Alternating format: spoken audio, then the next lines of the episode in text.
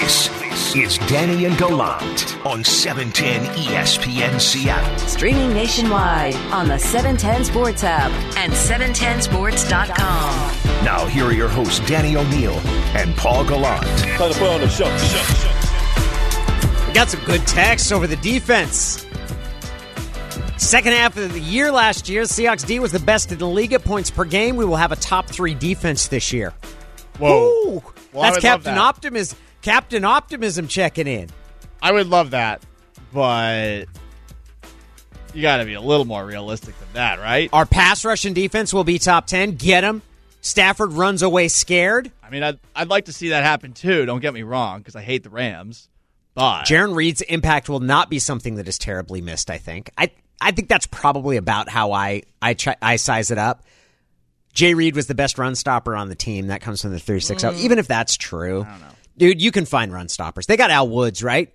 Big mountain of a man in there to to plug the middle, and whether or not Robert Nkemdiche makes an impact, you were paying Jarran Reed to be a run stopper and some. Right? That that was the 2-year deal that he was signed to was premised on the idea that he was going to get back to the kind of production that he had as a third-year player, that he was going to provide some pass rush at defensive tackle. And and I don't think he really did that last year. And if if that's the case, and if there's one thing that I can say, John Schneider, when he signs a defensive tackle, you can generally be pretty assured that that dude's going to be a really competent run stopper. Whether it was Tony McDaniel, Ahtyba Rubin, uh, there's just so many different guys that he's he's got a knack for being able to find that. You don't you don't need to pay big money for an interior defensive lineman who's a run stopper. Poona Ford is a pretty good player, you know. And um, I, I, would say, as far as Nkemdiche goes, I, I, I'm pretty skeptical based off of what I've seen thus far. I would tend to agree with you. I, I feel that way with both he and he and he and Aldon Smith. Smith are- are the- Smith has shown a little more though. I uh, like to to his credit. Nkemdiche, I, I feel like, and, and now he's got an injury that he's dealing with. He's he's got an uphill battle. the offense was the best unit in Seattle's team last year. Yeah, Yet it feels like the offense is kind of the question mark, and I understand it. And yesterday was not a particularly good day at the office for it. No, it wasn't. They were really sloppy from the get go, and you had physically just inaccurate snaps. You had bad snaps, bad snap exchanges, fumbles, interceptions, wide open overthrows, drops. It, it just didn't look crisp. And also, the big problem from last year, Danny, was at times, and this has always been Russell Wilson's biggest bugaboo, is he holds on to the football too long. There was a point in practice where after he held on to the ball and scrambled upfield, where Bobby Wagner told him, "You're going to have to pass sometime," as he ran back to the huddle which made me laugh and look it's tra- it's it's trash talk. I would not read anything into it more than, you know, just that individual moment there. This is stuff that happens every single down on a football field, but it was one of those days that the offense definitely wants to have back, which means it could be a good. It, it might be something that they need to have so that they can look at what they did wrong and attack it head on as opposed to just having the I guess same old same old every single day. These are days that you can challenge yourselves to be better. Here's Pete Carroll and what he had to say about the offense after practice. Today was a hard day for the offense. You know, we, we, we didn't handle the ball very well. We had some, some ball handling things that we didn't do well. So, um, nah, you know, I don't think this was a great day for us to improve. I think we got to we got to come back and bounce back from this day. That's about as as stern as you're going to hear Pete. I mean that that honestly he doesn't he doesn't get much more other than hey we didn't get a whole lot accomplished here, and to be honest, I'm not surprised, and I don't think that this is a bad sign. I, I think I think we need to be prepared for a year long, a year long sort of hopefully upward trajectory for the offense. I don't think that they're necessarily going to hit the ground running like they did last year. I don't think it's going to be kind of fire out of the chute where the offense is just scoring at will and the real question is your tissue paper defense. I, I think I think that this offense is there's going to be a little bit of work in progress and the fair way to evaluate it is to see a, an upward trajectory that the second half of the season is better than the first half that the second quarter, the second four games of the season are better than the first four quarter, four four games of the season. I think I think that's the kind of progress that you're going to want to see. Yeah, and if you get that at the end of the year, you're going to take that every single time over what you had in the first half of last season, which was impressive and showed that Russell Wilson is one of the best quarterbacks in the game. but it is really about how you close this thing out. And that's why I understand entirely why, while some people freak out about it, Pete Carroll went into this offseason saying that we need to run the football more effectively. And I will say, one of the things that was a part of yesterday's practices was that you did not see Chris Carson out there. It was Rashad Penny essentially working exclusively with the ones. And I, I there is a vast gap between those two right now. I, I don't know if Penny's still shaking off the cobwebs or what, but I, I feel like that guy's got uh, a ways to go to get back to being, I think, the kind of guy that we saw towards the end Is of 2019 speed? before he got hurt. Is it is it his burst? the burst is there from time to time, but it feels like it takes a while for him to get to the burst. And when I saw Carson out there, Carson is basically like dancing around dudes, looking agile, just incredibly agile. And we've we've known that Carson's an, a really incredible combination of both agility and power. You know, you don't find that in running backs very often. And with Penny, I I don't know if Penny's trying to figure it out or what, but like, yeah, the, I I don't see that that wiggle. I guess with that that Carson has, and I, I think you need some of that wiggle. It's that, that is funny because Carson was never he's he's certainly not a scat back like he's a big No. powerful dude right but and and Penny's been characterized as the guy that's got the right size and speed quotient that he's someone that can make a cut that he is the home run hitter out of the two like he's the guy that's really capable of, reeling off big runs that he's he's more explosive than you'd expect for a guy that's that that's got his size I think in today's NFL more than ever I think in today's NFL more than ever, it matters how you finish. It matters how you finish. And I think Tampa Bay is a great example of that last year. Halfway through the season, it looked like they might not make the playoffs, right? It was generally underwhelming. And I don't think that their offense ever got to where it was a buzzsaw or anything, but they were better the second half of the season than they were the first half. And that was mm-hmm. Tom Brady throwing in an offense. I, I remember halfway through thinking, why did he pick Tampa? Like, why did, why did he go to an offense that didn't necessarily, I didn't think was, was was built to suit his skill set. What you saw was that he gradually, whether it was the offense adapting to him or him adapting to the offense, that's the model that you hold out for for what you want from a team. That you don't have a start that sinks you, but if you lose three of your first eight games, that's not some sort of hobbling. As long as you don't knock yourself out of contention, that you can afford a few stumbles early in the year if you really, if you really close down the stretch, which is honestly how Seattle used to be built. I mean, that was 2012, 2013, 2014. All, all of those seasons, especially 2012 and 2014, it was how they finished. That was that, that was the reason. That's all that mattered. The, what happened earlier in the year wasn't nearly as important or significant as how you finished. No doubt. And it's funny though, we'll likely see some more overreactions and we ourselves might even overreact as the season begins to a couple of dud performances if they happen. And guess what? It's to be expected. I mean, 17 games is a lot of games. And if you're expecting your offense to throw a perfect game over the course of the season, you're crazy. I mean, I don't even think the the uh, what was it? The 13 Denver Broncos and of course, obviously, you saw what they did in the Super Bowl. Uh, the the 2007 New England Patriots. Like it just doesn't happen. You're going to have some clunkers from your offense. Russell's also adjusting to a new playbook, right? Like this is the first time since he was a rookie that he is going to be. Yes, he changed offensive coordinators before, but he never changed offenses. When Brian Schottenheimer came in, they kept the majority of the playbook the same, and they did different things. And it was just one voice. You didn't have before. It was Tom Cable was the running game coordinator, and he was calling the protections. Darrell Bevell was the passing game coordinator, and he was technically calling the plays. But there was that Brian Schottenheimer came, in to provide one voice. He was going to be the one the the one person that it all flowed through, but he was largely working with a playbook that existed here. I think the estimates I heard were 70% of, of the plays were held over. That's not the case for Shane Waldron. This is this is an entirely new turnover. I'm optimistic for what that means for Russell because that change, and even if there are some growing pains along the way, might mean that we find things that Russell is capable of doing, or Waldron adapts his offense to things that accentuate Russ's skill set. That you sort of unlock some potential that hasn't hasn't really been revealed yet because he's been kind of coloring within the lines of the same playbook. Yeah, and now you're hoping. I mean, it's hope too. I mean, for all we mm-hmm. know, it could be some more of the same. Ultimately, if Pete Carroll sees things that maybe aren't going in the direction that he wants, maybe you see him say, "Look, these were some things that we used to do that works, and, and if we're not doing them, we're we're foolish." And and you know what? By the way, like that that's a that's a point to be made. You know, there were some successful elements of this offense in the past, so you're not totally reinventing the wheel. You just have to find ways to address the huge problem at the end of last year where you hit your dry spell. You have to find ways to get out of a rut.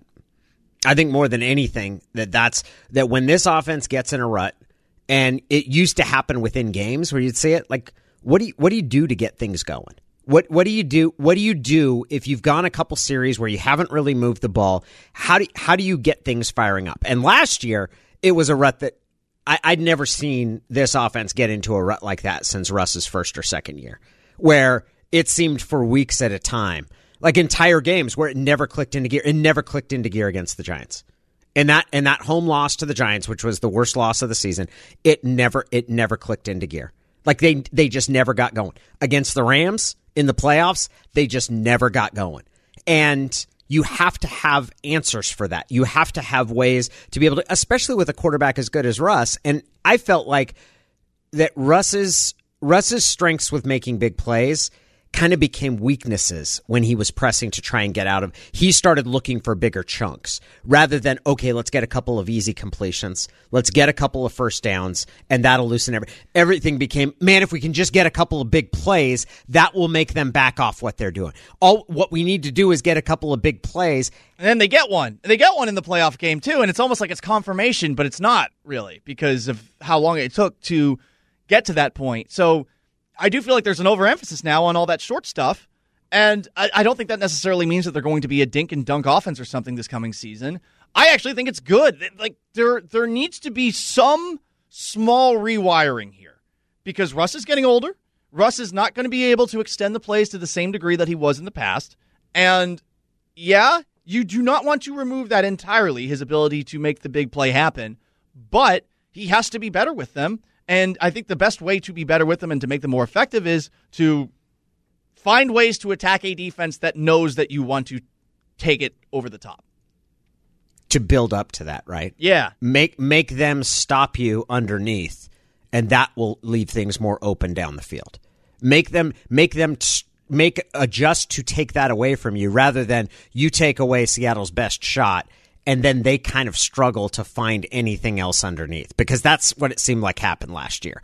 And whether that is running the football when you have a second safety holding back, or whether that is finding a shorter timing based passing game to be able to find something more consistently. You you you need to find an answer where if things you go a series or two where not much is happening, that you're able to okay we we've got something that we go to to to pick up some first downs and to regenerate some momentum. So you're not going entire quarters at a time with your offense just making sounds and grinding gears because it can't get out of its own way. Right. And and I I feel like the growing pains now are going to be good. They really are. And I, I think you just have to be patient and that is I think a little bit more difficult to do just because of the way that the season ended last year. But try to forget the end of last year because that is a totally different team and a totally different offense with totally different pieces and parts. And you're hoping that your new offensive lineman and that your new offensive coordinator is going to be able to make some things a little bit different.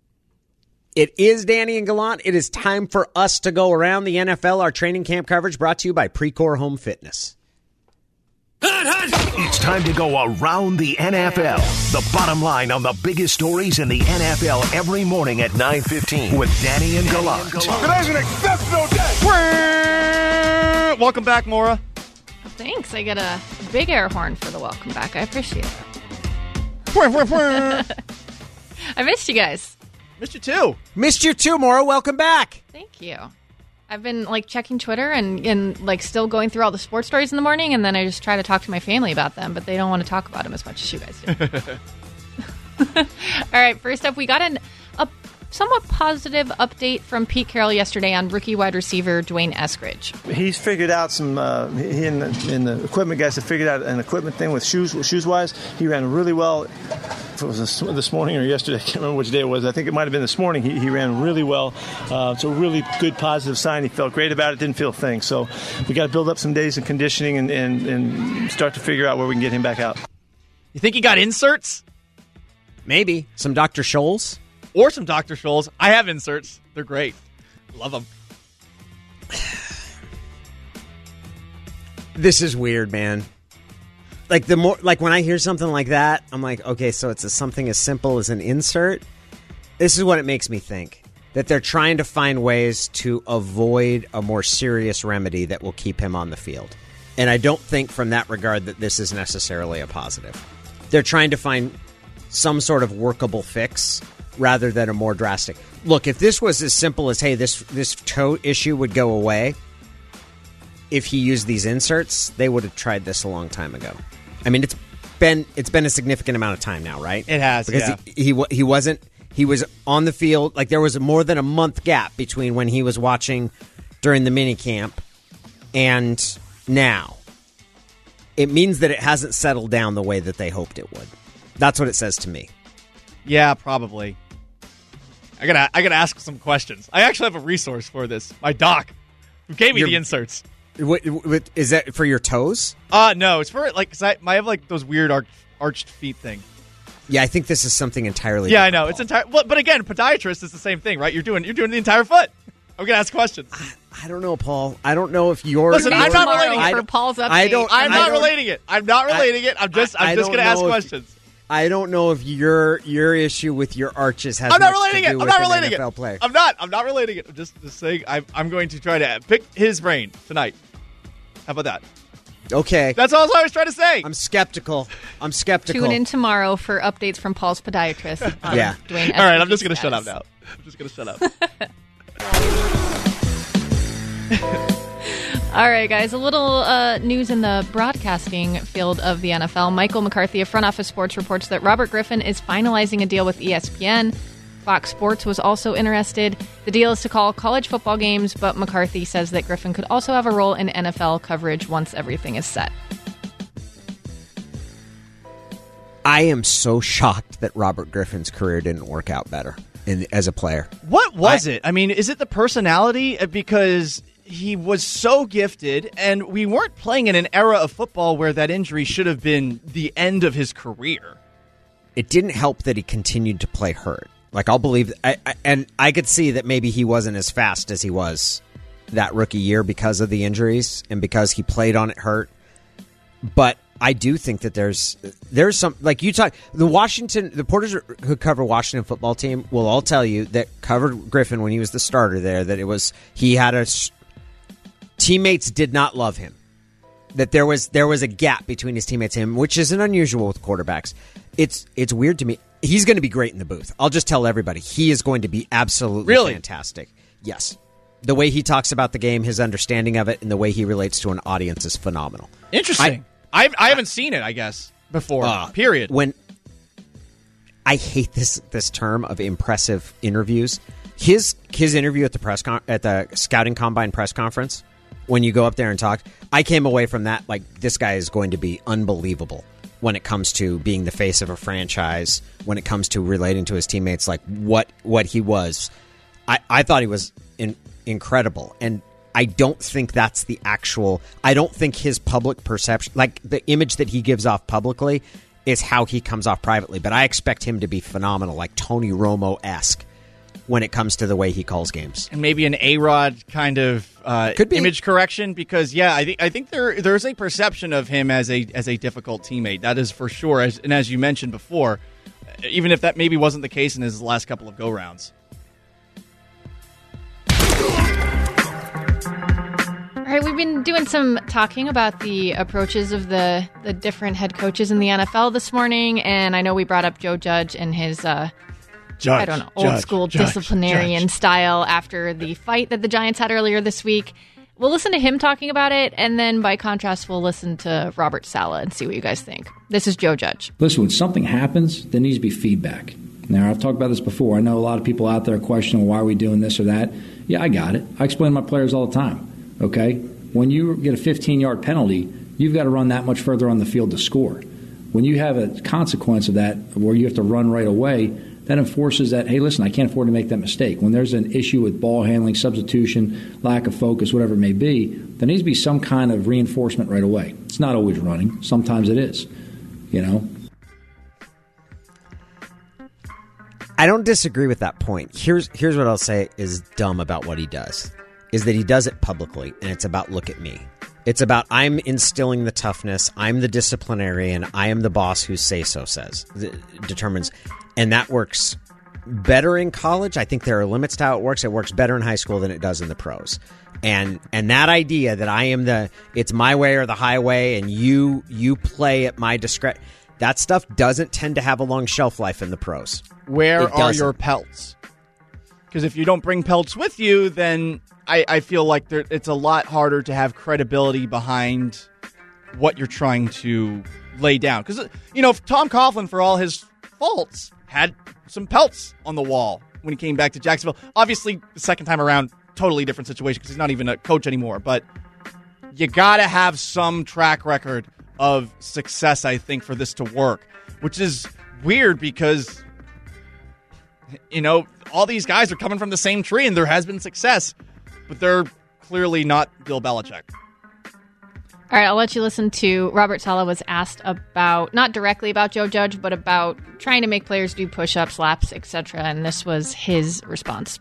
You know, there, there's there's many ways to do it. There are there, there are many ways to do it. For me, it's more of accountability. Try to try to create accountability with, with self rather than forcing accountability. Uh, these players are are grown men. You couldn't have said it better. If you're trying to create accountability, you can do that without making a big show of it publicly. You, you can do that. And I'll even say that I think Belichick does that. I don't think Belichick makes a big deal about look at what a tight ship I run. I think most of what he does is done behind closed doors, and I think that players will tolerate a lot more than if they feel they're being publicly shown up by their coach. Can, can I add something to the Giants coaching staff? I just saw this pop up on Twitter.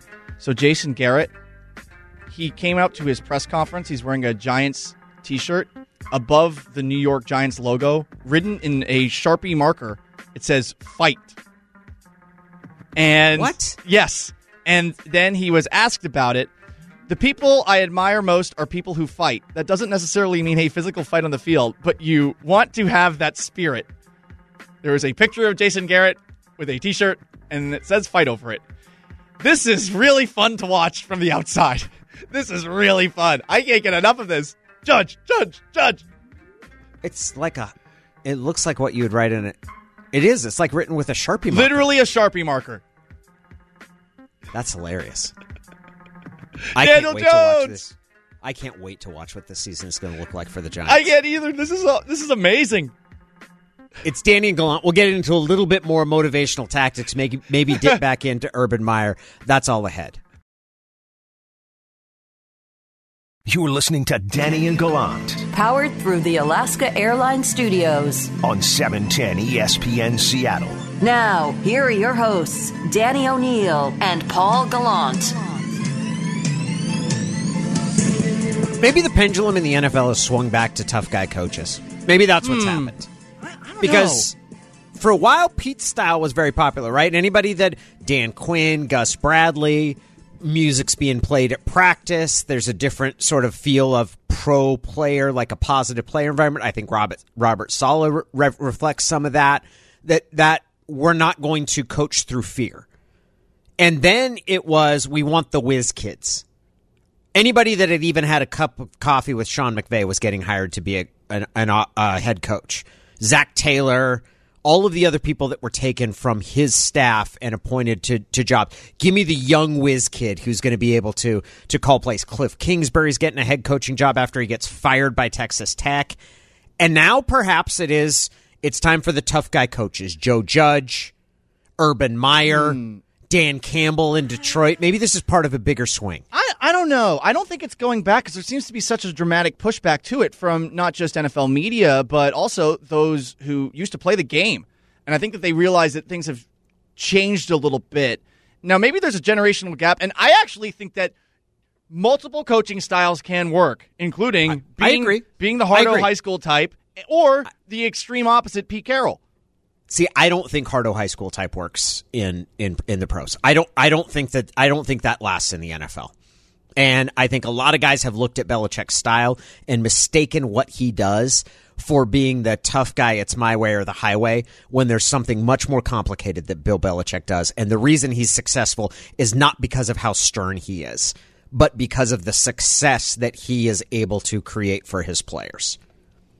With him too, it's all this behind closed doors way that he does it, and it's it's not quite what I think people would have described Bill Parcells, his predecessor and the guy who he coached with, because Bill Parcells was very much, I think, along along those lines, maybe more personable than someone like a Joe Judge. But I, I feel like that kind of coach, it def, it definitely worked for certain players. How do you be that guy today? Is really, I think, difficult. I I, I don't know. I, I don't think that teams are going to go back towards that. I feel like we're still in the age of the the young guy because uh, we saw Brandon Staley hired this offseason. He was probably coaching target number numero uno amongst all available candidates. An NFL coach who tries to put himself in position to showcase his high standards and his toughness, who tries to challenge his players, I don't think that lasts in the NFL. I, I, I, think I think there's truth to it, but I also think it can work for a little bit. Joe Judge having his players run after a team wide fight and do push ups, I, I, I think is about Joe Judge showing everyone how much control he has. And I think that NFL players that NFL players will tune out of that and will sit there and, and watch. And that's I felt the same way with Mike Singletary with the San Francisco 49ers the example of someone who has worked in that style is Tom Coughlin, who won two Super Bowls with the Giants. I think there's more to it, but that that would be a valid counterexample. I also look at what happened in Jim Mora's year here at the Seattle Seahawks. There's a lot going on there, and there were certainly personnel issues. He did not have a good roster.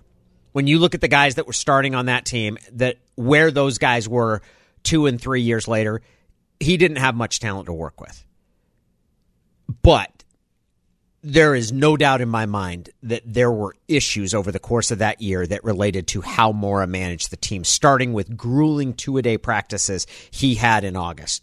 And I, I whether that took a long term cost on the players' legs in November and December when the, the, the season went into a death spiral, or that was just, hey, that they didn't have the horses and they were undersized in a lot of different spots that when guys feel that they're being showed up, when players feel that they're being sort of made examples of and and having their professionalism challenged, I, I think that's a death knell for a coach because I think then it becomes a matter of time until whenever the whenever time gets tough, that guy's not going to be able to rally people together and make right. the charge over the mountain. Yeah, I mean that that happened with I think Bill O'Brien, and I, I, I would point to with um, I'm having a brain fart all of a sudden. But in, in, in the case that you were just describing, when you have someone that's going down that road, it's a matter of, hey, like, is someone going to get in the way, call me out on it? And also, I, I feel like, too, some players are just going to see certain coaches and they're like, that guy's unhinged, right? And I mean, isn't that isn't that an impression that Jim Mora Jr. I know from the outside looking in, like that that was something I saw. I was like, wow, this guy's angry a lot, like really angry, you know it wasn't the anger because dudes can deal with anger. Holmgren had some serious anger. He would vent at people.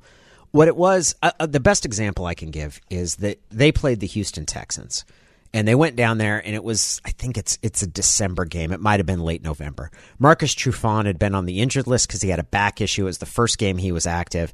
Andre, he was matched up against Andre Johnson. Andre Johnson had like 145 yards receiving midway through the second quarter, and they just destroyed the Seahawks after the game, Mora in his press conference started going off on the center, Chris Spencer, asking why was he snapping left-handed. I think there'd been three botched exchanges. Eh, he's got why has he still got a cast on his thumb? Why has he still got and and afterward, afterward, and, and I was there. Chris Spencer was he was playing hurt. He was playing with a broken right thumb, and he was snapping left-handed, and he had a tough day doing that. And he didn't realize what his coach had said when the reporters went in there into the locker room. He didn't realize what Mora had said about him. And look, a player there, he's like, I- am actually giving up my body. I'm doing the best I can with a broken thumb to snap with my other hand. And then I have somebody questioning yeah. my toughness and saying, I don't understand why he's still wearing a cast on his thumb. And that, that sort of thing. So it's that Judge is obviously not doing that. And that there- was uh, just a gross miscalculation on Mora's part, right? I mean, you you call out someone's toughness, you're going to unite the entire locker room against you. and it's but it's that sort of thing of it's not my fault it's these guys that don't listen it's not my fault they got into a fight and did this it's because i need to show them and i need to tell them what toughness really is and i'll, I'll say the same thing with urban meyer having this winners and losers thing where he's announcing it like it's some sort of objective measurement of football talent and saying you are what your record is it's i'm the ultimate arbiter you need to you need to listen to me for my results. I don't think that works with grown men. I, I do not think that works with professionals who make millions of dollars. I think there's a limit to how hard you get guys to play with them. And I think that when it comes to you get more coaching out of encouragement than you do out of negativity. You probably do today. I do think there's an element of though when you do what Joe Judge is doing, where you will have some of those players also become essentially the what's the word motivators of the other guys on the roster because you're going to have players getting mad at other players and because this person's failures are bringing us all down this person's mistake decision is making us all run laps it's making us all so that guy better shape up and, and honestly it sort of leads to you know some cannibalism perhaps on the roster uh, look i'm this is Do you really think that happens though? 25 year old dude who's making millions of dollars. Shouldn't they be looking at it? I think those guys look at it and say, like, that's his job. Like, don't make me accountable for what he does. He's a grown man who's responsible for his own decisions. And if he's a knucklehead and you're going to, pr- like, this isn't, this isn't high school. that's that's what's tricky. That's what's tricky because you're right. It should be that kind of accountability, but we're talking also about like the the ultimate team sport, and there is this idea that you are you are as good as the weakest person there, and you need to bring everybody up to the same level. So I, I, I guess that's that's the tricky element, and that is something that sort of collectivism that is no longer really, I, I, would say, a part of today's culture. Does that make sense? Like, I, I think it's just becoming less and less, not just in football, but e- elsewhere, where you know that that kind of idea of Is this the softening of America? uh, no, Is this that's, is- that's not we, what I'm saying. we want we want we want to say things. We don't want to hurt anybody's feelings. no, that's- facts don't care about your feelings. No, that's that's that's not what I'm saying. I I, I feel like now we we are we are very individually minded Mm-hmm. to a point where that might not be something that back in like the 1950s or 1960s was was just a totally different kind of mindset. Where I, I think there was a little bit more of a for the greater good idea in people's minds, if that makes sense. See, I think that we found out that the idea of how to work toward the greater good doesn't involve scaring someone out of their wits to believe that their job's in jeopardy and, and kneeling in deference to an ultimate authority. It's Danny and Gallant. We'll get into a little bit of this, but we've actually got some time to raise flags. That's coming up next. From the pocket, and flags everywhere. Flag on the play. Now there's a flag down. Every morning at 945 with Danny and Gallant. Brought to you by Carter Volkswagen. If the noise persists, the defense will be charged with a timeout. Flag on the play. All right, after planting my flag, deciding that the hill I'm going to die on is over hard O NFL coaches. That I'm not, I'm not any of these guys that are trying to make a big deal about how tough they are and those sort of things. That that doesn't work. I, I'm going to raise a flag to Dan Campbell, who I think, I think I might like. I, I think I might coming like around. I, I like him. Come on, join join us. It, he's a fun personality, and I, I don't think that the quotes that he is saying mean that he is going to be bad as a head coach. he's saying something. We'll get into that in just a second. But here's one of them. Here's one of them that sold me. It told me one thing is that a most football writers don't really understand coffee sizes, but this is this is a jarring amount of caffeine for Dan Campbell to start his day with. Well, to normally what I do is I get, I'll get two venti. I go, you know, Starbucks. I get two venti of the Pike with two shots in them. So black eye in both. That's what I come in with. That's how I start the day. So. And somebody was like, "It's 80 ounces of coffee." I was like, "Somebody's never ordered a venti. They're not 40s, dude. Like you don't buy a 40 of coffee. Like he is getting 40 ounces of coffee total, but it's not 80. Um, but dump into it. That's extreme. That's an extreme amount of caffeine. There's a certain level that I get to where I do get the jitters, and I have generally found that it has come when I've had double shots of espresso. Where I actually feel like, okay, I probably had a little bit too much. I'll have two shots of espresso each morning, but it's usually in an americano, so it's See, that's what that's what I do. There's this one place that I go to that's around the corner from my place, and I and every now and then I get the, the double shot americano, and every single time I have, I've been like, "Whoa, you need to calm down, Paul." It's a lot. Oh man, well, I got something else to say in just a second. Okay. but uh, Dan Campbell was asked. I guess a couple of rookies got into a fight. Mhm. Uh, it was one of them was uh, Amon-Ra St. Brown, and then there was another. I think it was a defensive back, uh, maybe um, Melifonwu. I think I, th- I think Obu Melanfonwu. Yeah, I think they got into a fight at practice, and Campbell was asking about it, and he said, "Look, fights happen. You can see red that he thinks that there's value in seeing two guys that get pushed to the point where they're seeing red." And even if it boils over a little bit and they get into a fight, that he doesn't want to see fights. He thinks fights, when you start having too many of them, get in the way of accomplishing anything at practice. But he was basically like, yeah, I think there's some value into two guys pushing each other so hard that they start to go over the edge so they can learn how to play at that edge without going over. And then a guy asked him, he's like, well, how do you balance not wanting to do something that will cause a, a personal foul in a game because that'll cost you 15 yards? He goes, you tell him not to fight in a game because it'll cost you 15 yards. But this isn't a game, it's practice. And I was like, you know what? I actually like it sounds like a hard no thing of like I don't mind the fight. But I was like, there's actually some rationale. Like I, I, I, I see the logic of Mr. Caffeine there.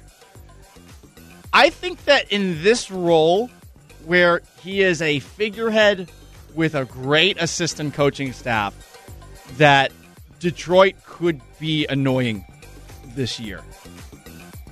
I don't know if that means that they're going to be a competitive team anytime soon. I can't say enough good things about Aaron Glenn, their defensive coordinator, who I, I has been long overdue in my mind to get a defensive coordinator gig. And they have some other ex players that are aboard it looks weird from the outside, but I think on the inside, because of all of those ex players that they have, I, I I think it can work. They just got to find a quarterback. You talked about Jason Garrett having fight written on his shirt in the black permanent Oh, marker. do we have an update? Yep. Oh no. He left as he left the podium after having an in-person press conference, which they had not had in a year. Did he fight someone? Uh, he said, "Good to see you guys." We said, "Good to see you in person, Jason." Quote: We say, "Good to see you, Coach." That's how we do it. He told the reporters to call him Coach. But you're you're a coordinator. Yeah, not only that, I'm not calling anybody Coach. No, because they tell we are me not. We are not living in England. We don't work for you. We do not work for you. I, titles are so dumb. Oh, just That's that's what you I'm get a with Joe. Judge. I'm an That's- L. You're a That's what, coach. that's what you get with Joe Judge. Mora, what do you got a flag for? Um, I'm gonna raise a flag for. I, I just saw the um, Yankees and White, White Sox have revealed their uniforms for the Field of Dreams game, um, and the White Sox had the like one of the worst of those streetwear uniforms that they did. Like Southside Tony one? Yes. LaRussa looked like he was trying to be like pretend to be like a young hip hop guy or something. How you doing, fellow kids? yeah, um, but these are really cool. They're really They just good. classic and clean looking. Yeah. The, the Field of Dreams uniforms, Yankees, White Sox both look very good. Can't say anything good about the Yankees going into tonight's series. Come on now. The I'm White not Sox saying look good, about the. Yeah, I'm looking at the picture of the White Sox Thank one you. right now. Yeah. Ugh. A pox upon ye, Yankees. Paul, what do you got? I'm going to throw a very quick flag for a guy who's actually stood out at Seahawks training camp thus far. And maybe this is as far as it goes, but rookie out of Arizona State, safety Aashari Crosswell, has looked pretty good over the last couple of days. For those who are going out, out there, he's wearing number 39. He's been all over the place. And yesterday in particular, he made a couple of big plays to the point that Pete Carroll even talked about him and said, like, yeah, you know, we thought he could do something, but man, he's he's been showing and surprising more than we thought he would. I, I would say, and we saw from Ryan Neal last year. Ryan Neal's a pretty capable player. I, I, I think that he has a chance to work himself into maybe a positional battle or a roster spot battle with that of Ryan Neal if he's able to keep it up. He's been playing at a really high level, and hopefully he will be able to keep it up. I like to see some of these guys who you haven't heard of, the undrafted rookies, get their shot here and potentially be able to make a roster. And I don't know, who knows, turn into the next great Seahawk defensive back. I'd love to see it. I love those sort of stories. Absolutely love those sort of stories. That's going to do it for us today. I want to thank Jerry Dipoto for joining the program. Talk to him, our weekly visit with the Mariners GM. The professor, John Clayton, Brock Huard, who's on his way to Canton this weekend for Peyton Manning's induction into the Hall of Fame. Should be a pretty cool moment for him. Maura Dooley, who is back in effect, keeping everything on the straight and narrow, and he is Paul Gallant. And yeah, he he'd run he'd run those punishment laps if you asked him to, and then tell everybody else to get in line. And he is Danny O'Neil, and he bends the knee to no coach. Never. Not today. Not ever. Free Danny. Up next, we'll take a look at Seahawks training camp. The offense had struggled, not the end of the world, but what are you looking to see out of the offense over the next couple of days, weeks, and what do they need to be better at going into the year? We'll talk about that and a whole lot more next.